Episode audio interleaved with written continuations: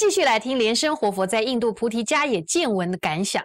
好，我们再谈这个菩提伽耶的这个见闻啊，大家晓得，除了菩提树跟大菩提寺以外，这个泥莲禅河就在就在附近而已，就是那一条河，佛陀曾经在那边沐浴的河。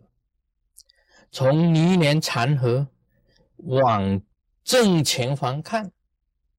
就是要正觉山，就叫正觉山。什么叫正觉山呢？很远的地方有一个山，那个时候啊，应该称起来叫雪山，就是那里就是苦行林。释迦牟尼佛就在苦行林那待了六年了，六年的苦行，以后才从正觉山那里走下来，到了泥莲禅河沐浴。啊，一直苦行呢，到受不了的时候啊，连泥莲禅河都没有办法啊去沐浴的，到河边想喝水都没有办法。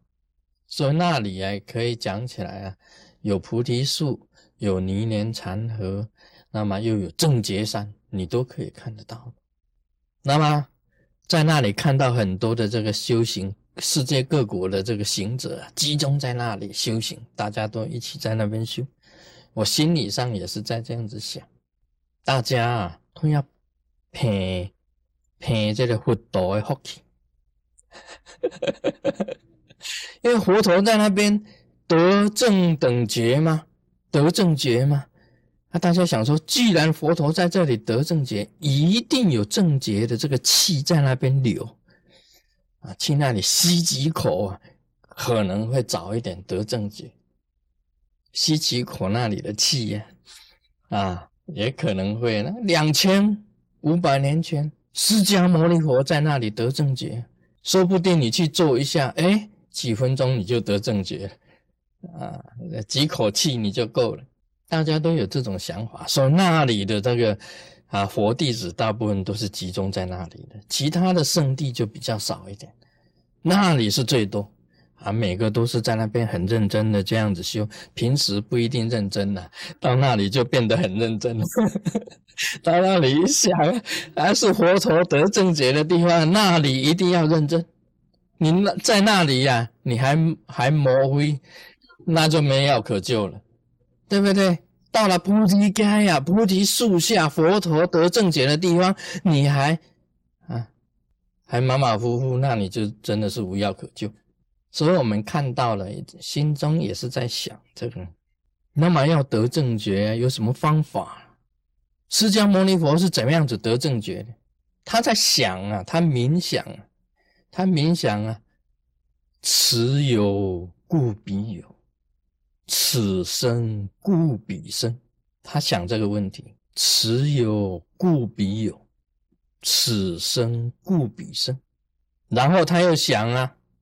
此无故彼无，此灭故彼灭。最后他想啊，生跟灭是平等的，佛与众生啊是没有差别的，佛跟众生啊无差别，生跟灭是平等的。他依这十二因缘呢，依十二因缘，那么开悟。心中的这个明星呢，显现出来啊，看到东方明星，心中明呃光显现出来，这个佛性啊自显，是有方法的。我们密教的修行啊，也有方法，有几个重要的口诀要跟大家讲。密教啊，心要身体的身呢要正，身体正啊。这个脉啊才会正，脉假如正啊，你的气呀才会正。那气假如正呢，你的心才会正。所以修行啊，也要注意你的身体，你身体啊姿势要正。例如七字坐，你要懂得种种的做法：狮子座、象座、仙人座啊，这三个方法。啊，三个法，这三个做法很重要。你坐姿要正，例如七支坐，你调好你身体了，你的脉啊，身体里面我们密教里面讲中脉、气脉、明点，你的脉才会正。你身体歪歪的，脉就不正啊。身体正，脉就正。你脉正啊，你的气呀进出才会正。告诉你，气能够进出，能够顺，能够正的话。你的意念才会正，也就是你的心呢才会正。密教是讲啊，心气合一，你的心跟你的气呀是一个，不是两个。所以你假如是说气呀很浮躁的时候啊，一样的，你的心也浮躁；你的气很平顺的时候啊，你的心呢也很定。这个是很重要的，很重要的。所以外面上的知识，你以为啊不重要，其实姿势也是重要。身正脉才正，脉正气才正，气正心就正。这是密教本身的修行方法啊。密教本身，因为密教本身修气脉明点嘛。那么你身口意怎么清净呢？啊，身的清净。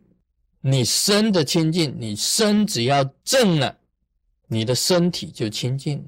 口的清净呢？口只要闭呀，口闭如哑，像哑巴一样，你口就清净了。因为你没有说话，不要乱讲话，不造妄语，不欺语，不两舌，不恶口，不挑拨是非。